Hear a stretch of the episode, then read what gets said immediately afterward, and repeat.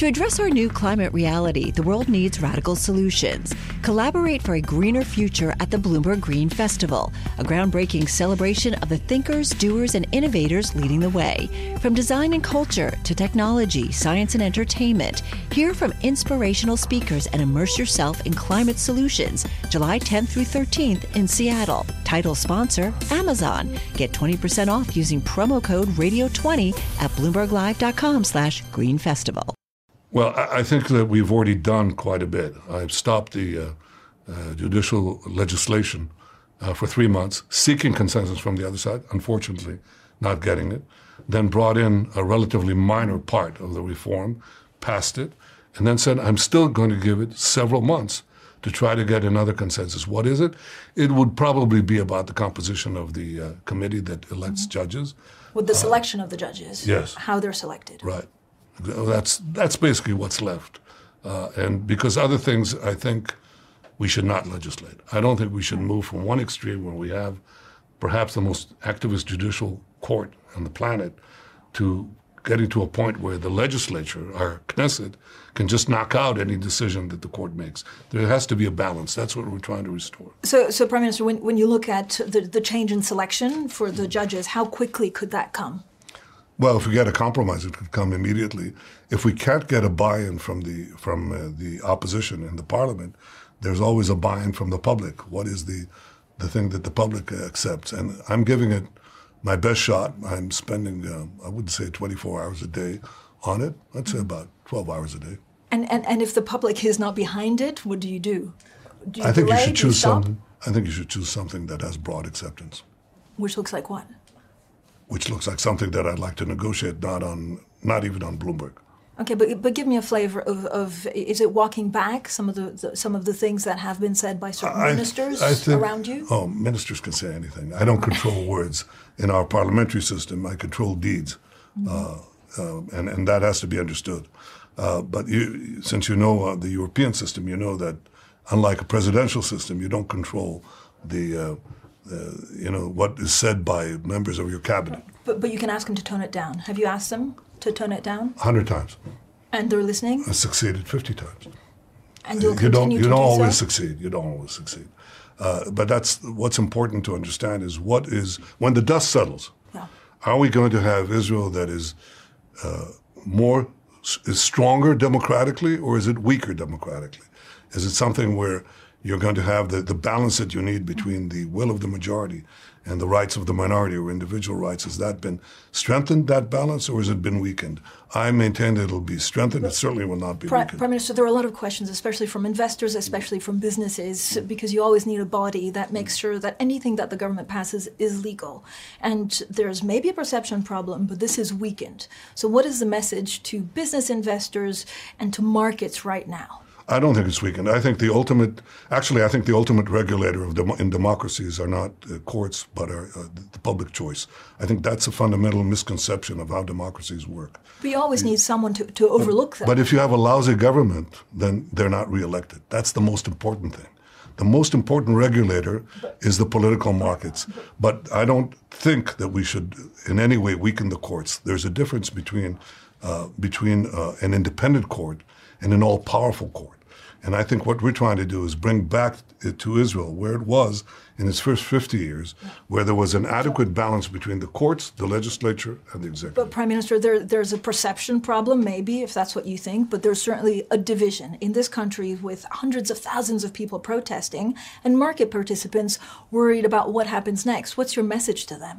When the dust settles, Israel will not only will remain a democracy, it'll be even a stronger democracy, but more importantly, it will not in any way impair the enormous uh, business and uh, economic capabilities of Israel in the new uh, technological age. But Prime Minister, when does this dust settle? So far, you haven't even been prepared to say that you will follow what the Supreme Court decides. No, we follow October. what the Supreme Court decides, and the Supreme Court so far has also followed the, the basic rule of not yes.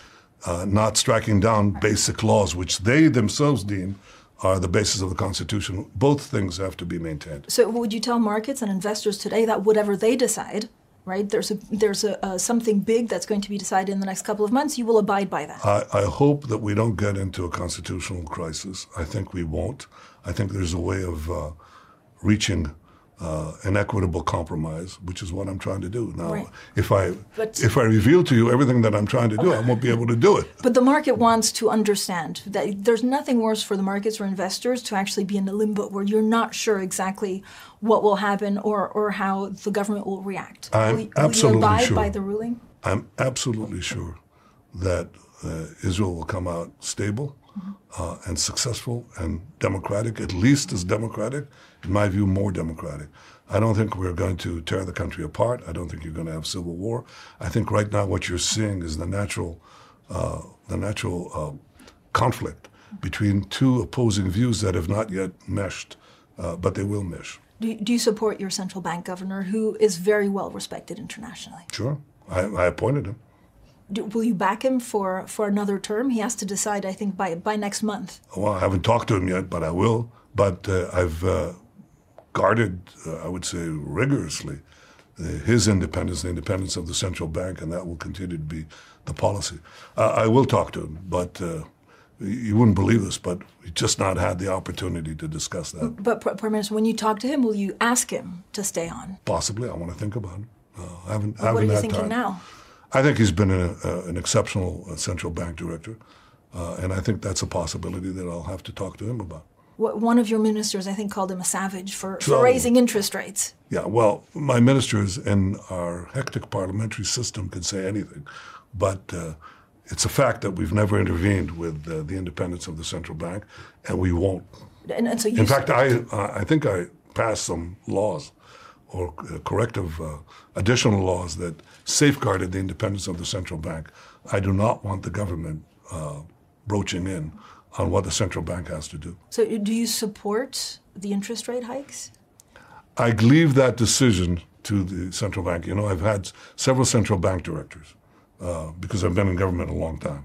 Uh, I think in a few months I'll be probably more time in as prime minister than uh, anybody in the Western world for the last half century.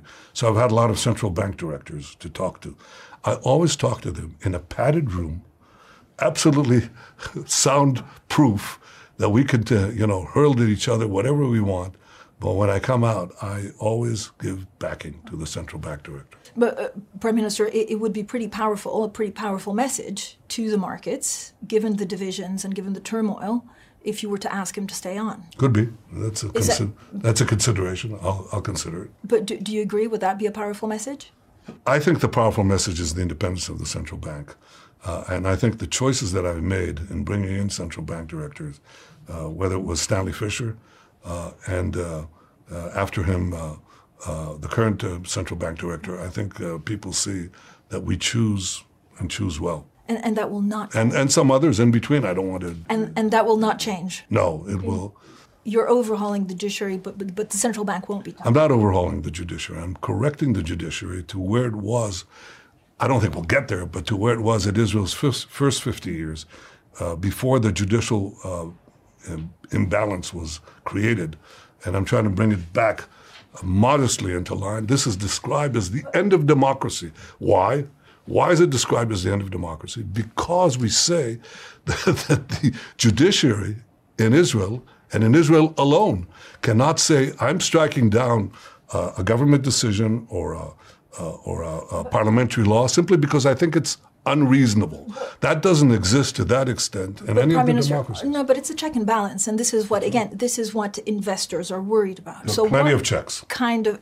So I was going to ask you, what's your message today for a business that wants to come here, that's a little bit nervous about what they can do longer term? There is no absence of checks. In Israel, the courts have all the checks, but they have no balance. So if you're concerned that the court will not be able to intervene in certain decisions, they've got a hundred different checks on that.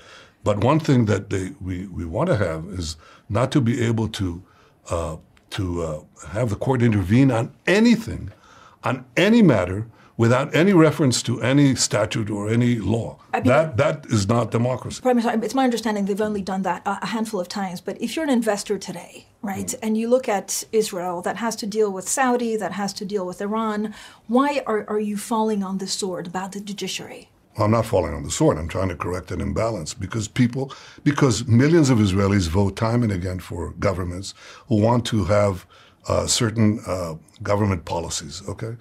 And the governments are elected and they want to enact their policies.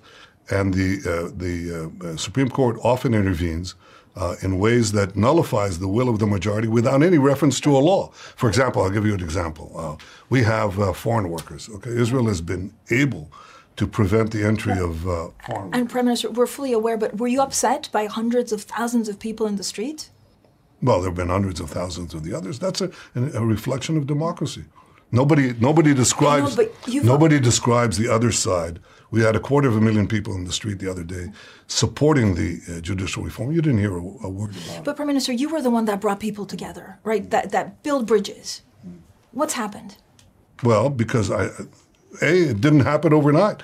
When I uh, did the economic reforms that made Israel uh, an economic juggernaut, a free market economy, technological economy, I had huge demonstrations. I had a five months national strike, three months and two months from the, uh, the labor union. I had, uh, when I tried to get, take the gas out of the, the seabed, I had the same people who are organizing the strikes now saying this is the end of democracy. This will destroy our environment, mind you, taking sub- substituting gas for coal, destroying the environment. But it's the same thing. Now they're saying we're destroying the dem- democracy. That's nonsense. But I understand it's nonsense in my view. It's not, not, not nonsense in their view. They're genuinely concerned. Uh, and I, I think there's a happy middle ground there. I've always found it uh, in other matters, whether it was in defense or Iran or free market economies or taking gas out of the, the, the seabed. I'll find it here as well. I- Again, there's so much nervousness right out there when you speak to investors and when you speak to the markets. Give me a sense of what you would be able to do or to, to give to normalize a relationship with Saudi Arabia. Well, uh, Saudi Arabia, I think, is uh, one of the exceptional things that tells you why I'm very optimistic about Israel. Really, one of two reasons, one of two main reasons. One is that, uh, well, let's start with Saudi Arabia, but then I'll get with the other one. Uh, I think that we're about to witness a pivot of history. Maybe. I can't guarantee that it'll happen. But first, there is an economic corridor of energy, transport, uh, and uh, communications that naturally goes through our geography from the Arabian Peninsula, from Asia to the Arabian Peninsula to Europe. We're going to realize that. And by the way, my sense is we're going to realize that despite uh, whether we have formal peace or not. But do you have to give concessions? So we understand Probably. Saudi Arabia. some, some but so I what would you what would you give? Would you would you limit, for example, Jewish settlements in the in the West well, Bank? again, you, you have a, a good penchant as a good journalist to try to uh, eke out for me the uh, my negotiation stance. And uh, of course, you're not going to succeed, but you could keep on trying. But do I think it's uh, feasible to have that? And what, do I think that uh, political questions will block it? I doubt it. If there's political will, there'll be a political way to achieve uh, normalization and a formal peace between Israel and Saudi Arabia. But, Prime Minister, I'm, That that has enormous economic consequences for your investors. And if they have to bet on it right, Right. now, I'd bet on it, but I can't guarantee it. And Prime Minister, this is why I'm, I'm not trying to ink out negotiation Of course you taxes. are. I'm trying to understand what you're willing to give because this is such an important partnership for Israel. I'm, I'm, I'll tell you what I'm not willing to give. I'm not willing to give anything that will endanger Israel's security. That I will not do. But uh, I think there's enough room to discuss possibilities. I don't think, so I, I think the like- Palestinian thing is uh, brought in all the time. It was always brought in. Uh, and it's sort of a, a checkbox, you know. You have to check it to say that you're doing it. Do they? Do, is that what is being said in corridors? Is that what is being said in uh, uh, in discreet negotiations? I don't know. You tell me. What's Uh, being the said? answer is a lot less than you think. Okay, so if you look at, for example, giving the Palestinians their own state, is that something that you would? Is that a red line? It won't be their own state. It'll be an Iranian-controlled state that will, uh, in, in an area that is about the width of the Washington Beltway. If you take Israel and the uh, Palestinian areas in Judea, Samaria, the West Bank together, it's a little more than the, the width of the Washington Beltway. You put a Palestinian state, which will be controlled by Iran, uh, in half of that or in, a, in, a, in the middle of that, uh, you won't have a Palestinian state. You'll have Right. uh, an Iranian uh, uh, terror state. And so that's, a no. Of course, would- it's a no. Yes. So that under no circumstances would you allow that? No, what I said often is that the way that I would uh, have a solution is two things about that. One, uh, that w- the Palestinians should have all the powers to govern themselves and none of the powers to threaten Israel. This means that in whatever final settlement, peace settlement we have with the Palestinians, Israel remains the over, uh, I would say Israel has the uh, overriding security power in the entire area, ours and theirs. Otherwise, we collapse. They collapse. Pr- Prime Minister, you- you're going to UNGA in New York, I believe, Yes, yes. second week or third week of September. Yes, Will you meet with Donald Trump? Would- I don't know. no, but Have you're you the first. to him on you're the first. phone? You're the first to have suggested it. No, I haven't. Are, are you expecting an invitation to, to the White House from President Biden? Well, we, he said that we are going to meet, so uh, I'll leave it up to him. What are you most excited for going to UNGA? Well, I've been there many years. You know, I know, It would be many times. 11th or- what am I most uh, excited about? Uh, the uh, the possibility of broadening the uh, already historic Abraham Accords. I think this will be this will change history. I think it will not only end the Arab-Israeli conflict, not the Palestinian-Israeli conflict, but our conflict with 98% of the Arab world. It will also, I think, create a new peace between the Jewish state and the Muslim world. But Prime Minister, the, i the countries of the Abraham Accord, some of them have been frustrated, right, about some of the noise that's been coming out of your government. Will you will you meet with them to try and reassure them? Well, we, we meet with them all the time, and uh, we reassure them all the time. But I think, I think they're some of them are habituated to the fact that noise is noise, and I think that's true of the markets too. There's a lot of noise in the market, but if you look at the fundamentals of Israel, mm-hmm. if you look at the growth rate, which is double the United States expected now, you look at the deficit, which is 1.5 at most percent compared to 5.5 percent in the U.S. If you look at the uh, debt to GDP, which is 60 percent, which is less than 100 percent in the U.S., and you know what it's like in the EU, and if you look at uh, if you look at the investments, I mean, Nvidia builds here the supercomputer. Intel just puts $25 billion for a, I mean, a these are plant. prospects longer term, but, but you're But right, that's they are but the long that's my point. That there's noise in the short-term markets. Yeah. There's clarity in the long-term markets. I mean, uh, um, now uh, Amazon just invests uh, seven billion in cloud services here. Why are they doing that? Because they know something I'm going to do, and the thing that I'm going to do, and I'd like to bring it to your investors' attention. Uh, a few years ago, 10 years ago, I decided that Israel would be one of the 10 cyber powers in the world, one of the five. We've become one of the more than five, uh, higher than that. Now I think that what we're going to do is, and what I'm organizing is government, a government uh, uh, uh, policy and a government uh, board with money to make Israel one of the three top AI powers in the world. Prime Minister, what do you say to investors that worry that you've changed in terms of priorities? I haven't. My priorities are peace, prosperity, and security. Uh, I think that they're all dependent on prosperity to have the, the Yeah. ability to fund the, uh, the defense needs that we have and to expand the peace. The prosperity is based on Israel's supreme technological prowess. We are, uh, you know, people rated us seventh on the AI, on the AI list. You know why? Because of the absence of government policy. I'm changing that, and I'm, annou- going to announce in about uh, six weeks the government policy, the organization, the project leader for a host of civilian and military AI that will thrust Israel right up there. If you're an investor and you're not seeing that the added value Yeah. that is going to accrue to uh, national economies is based on their ability Yeah. to generate But AI and use AI. Use AI. This is not hype. This is Israel, and I we know, have but done they're that. worried about the shorter term. But thank you so much for your time. Oh, but but uh, remember this. Here's a good one. This is recorded today, all right? Now we should look at one year from now. That's pretty short term, and we'll see. Was I right in telling you that Israel right now is undervalued? You should invest in Israel. Smart money is coming into Israel now, like these big firms, because they understand that we're we're going to a good place. To address our new climate reality, the world needs radical solutions. Collaborate for a greener future at the Bloomberg Green Festival, a groundbreaking celebration of the thinkers, doers, and innovators leading the way. From design and culture to technology, science, and entertainment, hear from inspirational speakers and immerse yourself in climate solutions July 10th through 13th in Seattle. Title sponsor Amazon. Get 20% off using promo code radio20 at bloomberglive.com slash green festival.